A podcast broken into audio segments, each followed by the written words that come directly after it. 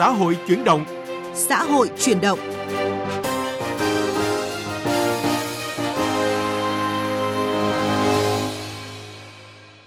Biên tập viên Minh Khánh và Thúy Tiên xin chào quý vị và các bạn. Cảm ơn quý vị đã đồng hành cùng chúng tôi trong chương trình Xã hội chuyển động hôm nay.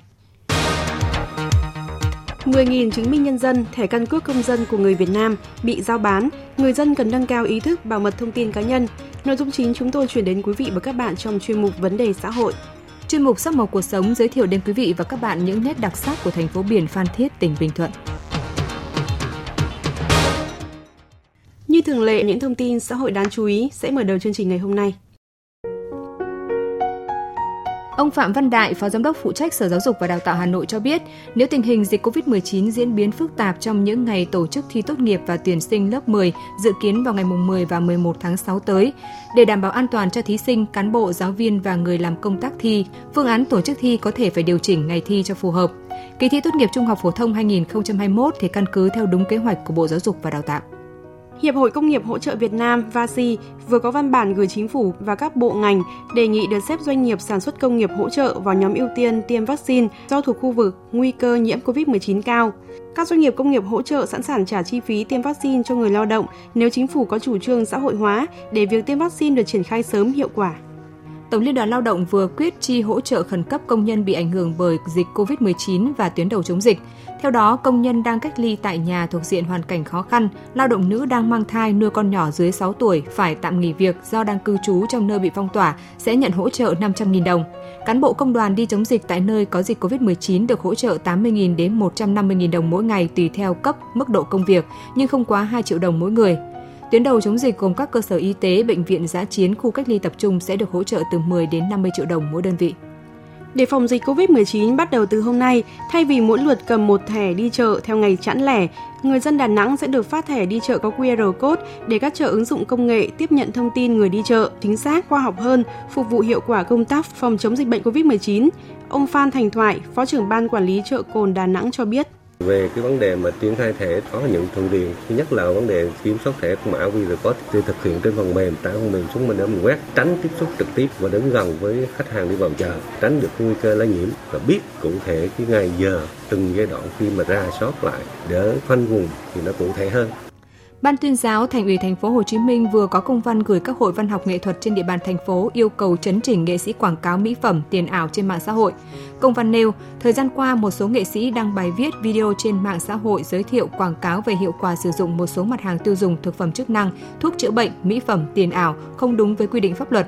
Ban tuyên giáo Thành ủy Thành phố Hồ Chí Minh yêu cầu các hội văn học nghệ thuật kiểm tra chấn chỉnh tình trạng này, đồng thời đề nghị các văn nghệ sĩ tuyệt đối không tham gia quảng cáo các sản phẩm chưa được phép lưu hành hay sử dụng hình ảnh ngôn ngữ không đúng với chất lượng sản phẩm, gây hiểu lầm cho người tiêu dùng.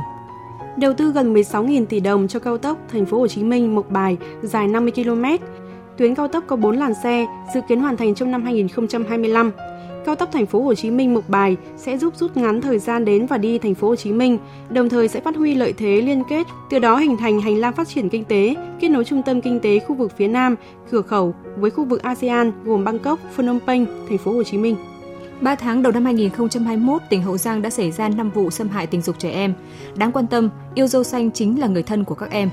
Trước tình trạng số vụ xâm hại tình dục trẻ em có xu hướng gia tăng, Chủ tịch Ủy ban nhân dân tỉnh Hậu Giang đã giao cho Chủ tịch Ủy ban nhân dân huyện, thị xã, thành phố chỉ đạo các cơ quan chức năng và Ủy ban nhân dân các địa phương có kế hoạch trợ giúp và cung cấp dịch vụ kịp thời phù hợp với từng trường hợp trẻ bị xâm hại. Đồng thời đẩy mạnh hoạt động tuyên truyền, nâng cao nhận thức cho người dân về luật trẻ em, tuyên truyền để người dân biết về trách nhiệm thông tin, tố cáo hành vi bạo lực ngược đãi trẻ em.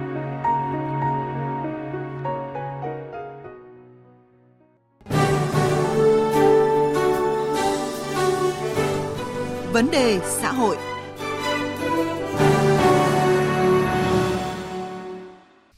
Thưa quý vị, thưa các bạn, như chúng tôi đã thông tin phần đầu chương trình, khoảng 10.000 chứng minh nhân dân, thẻ căn cước công dân của người Việt Nam bị giao bán trên một diễn đàn trên mạng Internet của hacker đang thu hút sự chú ý đặc biệt của dư luận những ngày gần đây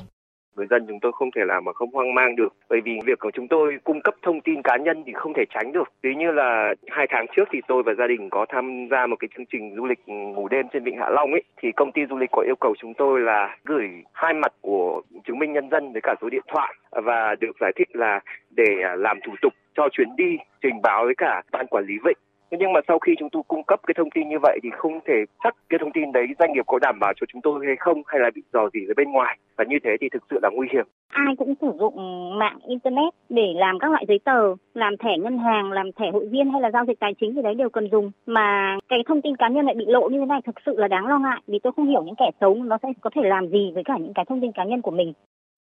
Vâng thưa quý vị, lộ lọt thông tin hay là dò dỉ dữ liệu cá nhân đây là những cụm từ nóng được nhắc đến rất nhiều trong lĩnh vực an ninh mạng thời gian gần đây. Không chỉ riêng Việt Nam mà hàng tỷ người dùng trên khắp thế giới cũng đã bị dò dỉ thông tin cá nhân khi dùng các ứng dụng trên mạng xã hội và bị tin tặc tấn công.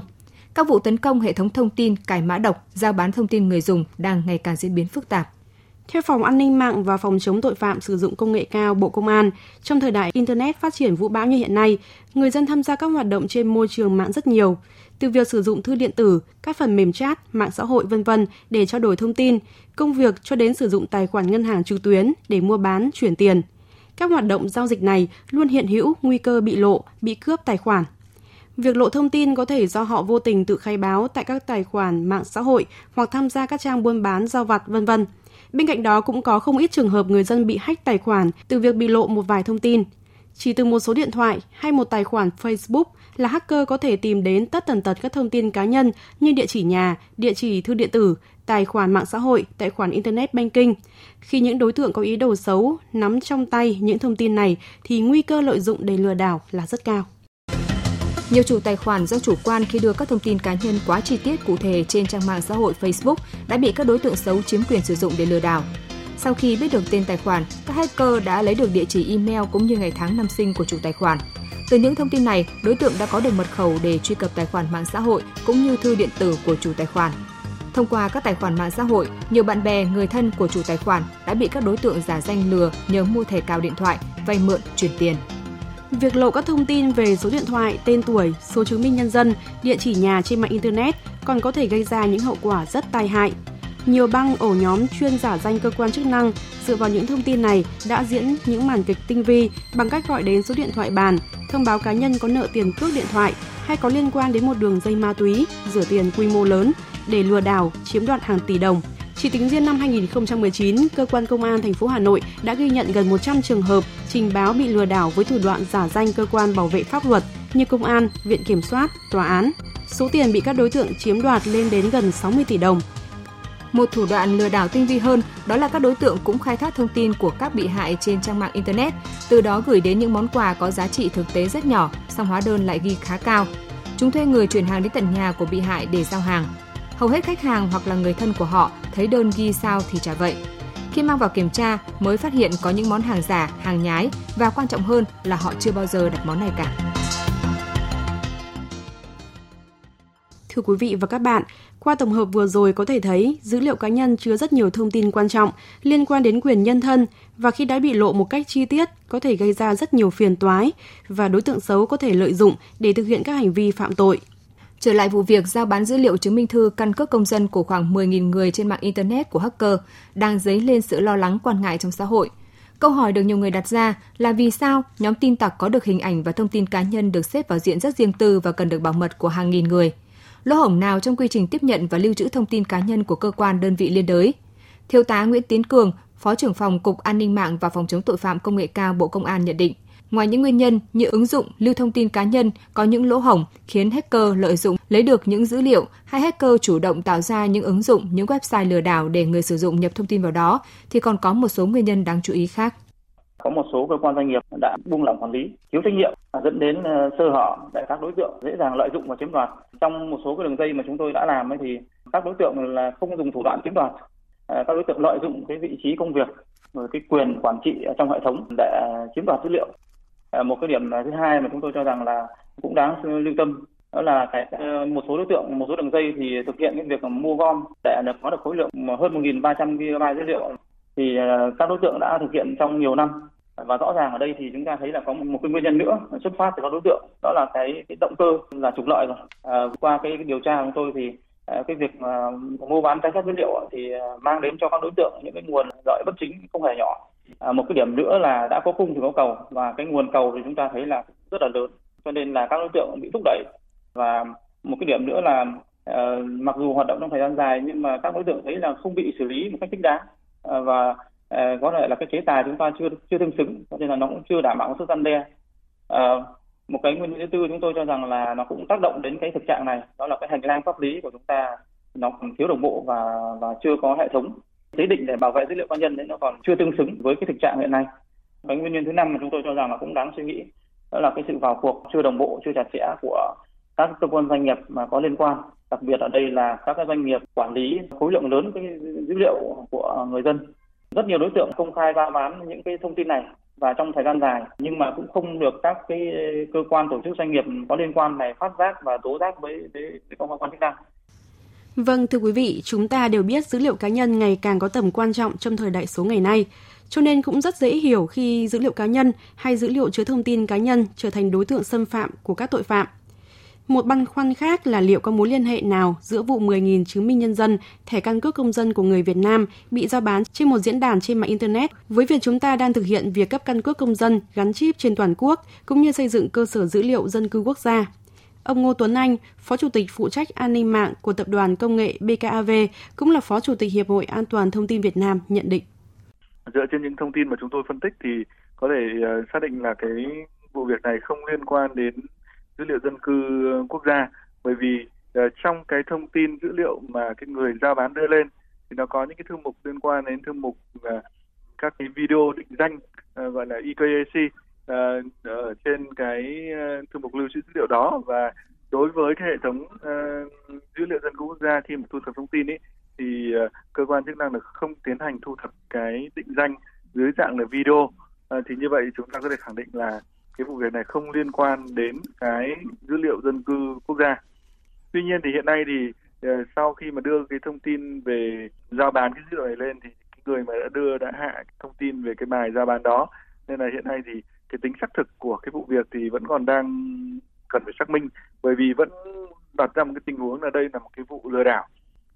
Thưa quý vị, với những người tham gia mạng xã hội, lời khuyên đầu tiên của các chuyên gia bảo mật là cung cấp thông tin càng ít càng tốt. Đồng thời cần hạn chế để các thông tin cá nhân như là ngày sinh, số điện thoại hay địa chỉ email, địa chỉ nhà cơ quan ở chế độ công bố rộng rãi. Mật khẩu cho các tài khoản trên mạng cũng cần đủ mạnh, không bao giờ để các mật khẩu đơn giản như là ngày tháng năm sinh hay là chuỗi ký tự 123456. Khi có những đối tượng lạ gọi điện thoại đến thông báo nợ cước hoặc bắt chuyển tiền để kiểm tra thì cần bình tĩnh trao đổi với người thân, các chuyên gia, không vội vàng chuyển tiền để bị mắc bẫy. Cơ quan công an cũng không bao giờ làm việc qua điện thoại hay bắt một ai chuyển tiền vào tài khoản cá nhân nào cả. Đối với việc sửa chữa, giao lưu các thiết bị cá nhân, người dân cũng nên chọn các cửa hàng tin tưởng, cần ngồi trực tiếp theo dõi quá trình sửa chữa và trước khi mang ra cửa hàng thì cần giao lưu trước, đăng xuất ở tất cả các tài khoản, đặt mật khẩu cho các thiết bị. Ngoài ra thì người sử dụng cũng cần lưu ý rằng hiện có rất nhiều ứng dụng có thể lưu trữ vị trí di chuyển cũng như rất nhiều ứng dụng sử dụng trí tuệ nhân tạo để biết các hoạt động như tìm kiếm, check-in, mua sắm, thậm chí là nghe lén người dùng. Do đó, vị trí truy cập trên các ứng dụng được khuyên là chỉ nên chọn ở chế độ chỉ hiển thị vị trí khi dùng để tự bảo vệ mình khỏi bị lộ lọt thông tin. Trong xu hướng chuyển đổi số, thúc đẩy chính phủ, chính quyền điện tử hiện nay, hoạt động cũng như nguy cơ đánh cắp và mua bán dữ liệu cá nhân sẽ còn tiếp tục gia tăng – vì vậy, theo Thiếu tá Nguyễn Tiến Cường, Phó trưởng phòng Cục An ninh mạng và Phòng chống tội phạm công nghệ cao Bộ Công an, cùng với việc nâng cao nhận thức của người sử dụng Internet, các cơ quan chức năng cũng cần có những biện pháp để có thể ngăn chặn cũng như xử lý triệt để mối nguy này. Từng người dân phải nhận thức là cái tầm quan trọng là tự mình phòng tránh cái nguy cơ, nguy cơ bị à, xâm nhập chiếm đoạt rồi sử dụng trái phép. Đây là cái gốc của vấn đề. Tuy nhiên là qua điều tra một số vụ án gần đây thì chúng tôi cũng thấy rằng là Ờ, các đối tượng không đi từng người dân một để thu thập dữ liệu mà hầu hết là chiếm đoạt từ các cái tổ chức doanh nghiệp có cái giải pháp bảo mật không tốt bảo vệ không tốt hoặc là sơ hở hoặc là thậm chí là tiếp tay. Và chúng tôi cho rằng là cái trách nhiệm đối với doanh nghiệp cũng phải nâng lên rất cao. À, cái thứ hai là cái hành lang pháp lý để ờ, quy định về cái trách nhiệm doanh nghiệp à, sẽ phải cụ thể rõ ràng và nó phải lớn hơn. Thứ ba là về phía người dân khi chúng ta đã có nhận thức rồi thì chúng ta phải nâng cao cái đòi hỏi của mình.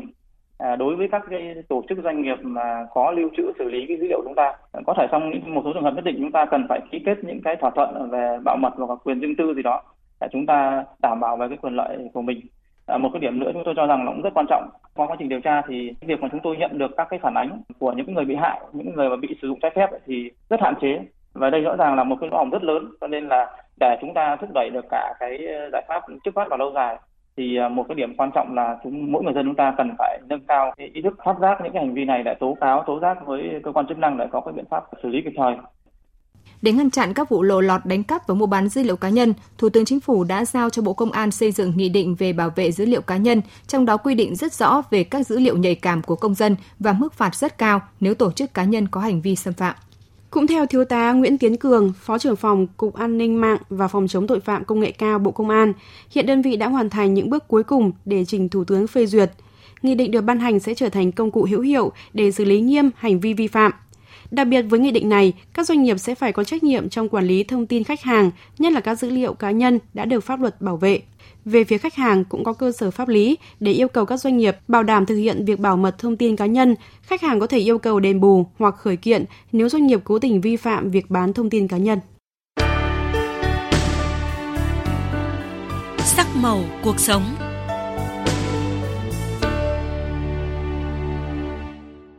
Thưa quý vị, thưa các bạn, nằm ở giải đất Nam Trung Bộ, thành phố Phan Thiết, tỉnh Bình Thuận, được thiên nhiên ưu ái với nhiều bãi biển đẹp và những đặc sản mang đậm hương vị biển.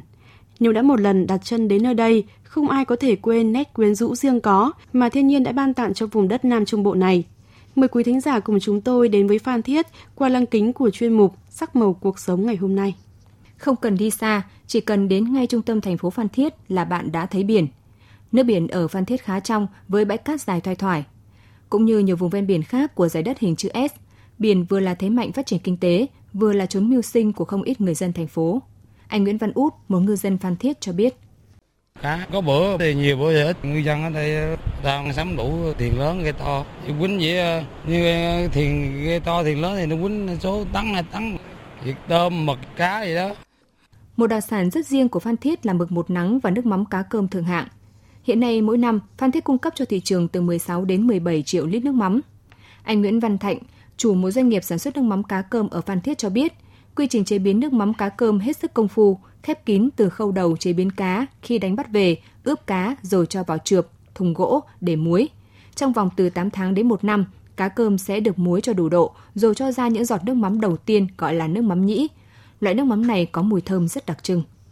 thì à, mình về mình muối, bốn muối, một cá, trộn đều đi, bắt đầu mình ướp trong quá trình là khoảng cỡ chừng 8 tháng cho tới một năm thì nó đạt yêu cầu sản phẩm khi mình muối ra rồi thì mình phải thường xuyên mình à, dòm ngó, mình trộn cá lên, cá xuống để cho ngấm đều cái muối với cái cá để khi nó mới đạt được yêu cầu. Hương vị đậm đà của nước mắm Phan Thiết đã nổi tiếng từ hàng trăm năm trước. Để tạo nên hương vị mặn mà ấy, ngoài nguyên liệu chính là cá, còn cần đến muối ngon tinh khiết phù hợp. Nằm trong vùng nhiệt đới, ít chịu ảnh hưởng của gió mùa đông bắc, khí hậu nóng và khô, nên Phan Thiết nói riêng và toàn tỉnh Bình Thuận nói chung được xem là nơi có lượng mưa ít nhất trong khu vực Nam Trung Bộ. Đây là điều kiện thuận lợi để địa phương sở hữu được những cánh đồng muối bất tận với lượng nắng gió thích hợp nhất cả nước. Điểm tạo nên sự khác biệt của muối Bình Thuận với những nơi khác chính là phương pháp làm muối chuẩn theo lối truyền thống. Chị Bùi Thị Thu Hà, doanh nghiệp sản xuất muối Hà Vinh, thành phố Phan Thiết, tỉnh Bình Thuận cho biết. Công đoạn làm muối thì lấy nước vô ruộng chứa để đó gian cho nó 15 ngày nắng đi. Rồi bắt đầu có ruộng mà mình để mình cho ăn muối á thì mình cào hết cái bùn ra mình cho cát vô mình đầm đầm như nền xi măng vậy đó. Khi nước mình chứa đó mình đo có cái độ mặn rồi mình cho nó vô cái ruộng muối. 10 ngày 15 ngày là mình đã cào rồi muốn cho nó đạt á thì cái nền mà mình cho ruộng ăn á là mình phải làm cho thật kỹ cào hết cái bùn cho cát trắng vô. Mình đầm cho thật kến như nền xi măng vậy cái dưới bùn dưới nó không phun lên thì là muối nó trắng. Rời thành phố 22 km về hướng đông bắc, Mũi Né là tên của một làng trài và cũng là một điểm du lịch khá nổi tiếng của thành phố biển. Được xem là hình ảnh thu nhỏ của vùng biển hiền hòa Phan Thiết, làng trài Mũi Né không chỉ quyến rũ bởi cảnh quan thiên nhiên độc đáo mà còn ẩn chứa nhiều âm điệu nhộn nhịp của cuộc sống miền biển. Ồn ào rộn rã vào mỗi sáng sớm, yên bình như một thành phố không ngủ về đêm, Làng trài là một phần tất yếu trong cuộc sống của người dân Phan Thiết mà mỗi người đến đây đều mong muốn được trải nghiệm. Cùng việc trải nghiệm làng trài với bãi biển nông thoải, nước sạch và trong, nắng ấm quanh năm. Khi đến Mũi Né, du khách còn có thể tắm biển, nghỉ dưỡng, chơi thể thao, du thuyền trên biển hay đi thăm thú các địa danh cảnh đẹp như Cồn Cát, Suối Tiên, Lầu Ông Hoàng, Tháp Trăm. Hãy sắp xếp cho mình một lần đến với Phan Thiết, chắc chắn thành phố biển này sẽ tặng bạn thật nhiều điều thú vị và bất ngờ. Bài viết Phan Thiết thành phố của nắng vàng và biển xanh trong chuyên mục Sắc màu cuộc sống cũng đã kết thúc chương trình xã hội chuyển động ngày hôm nay. Biên tập viên Minh Khánh và Thùy Tiên xin kính chào và hẹn gặp lại quý vị trong các chương trình sau.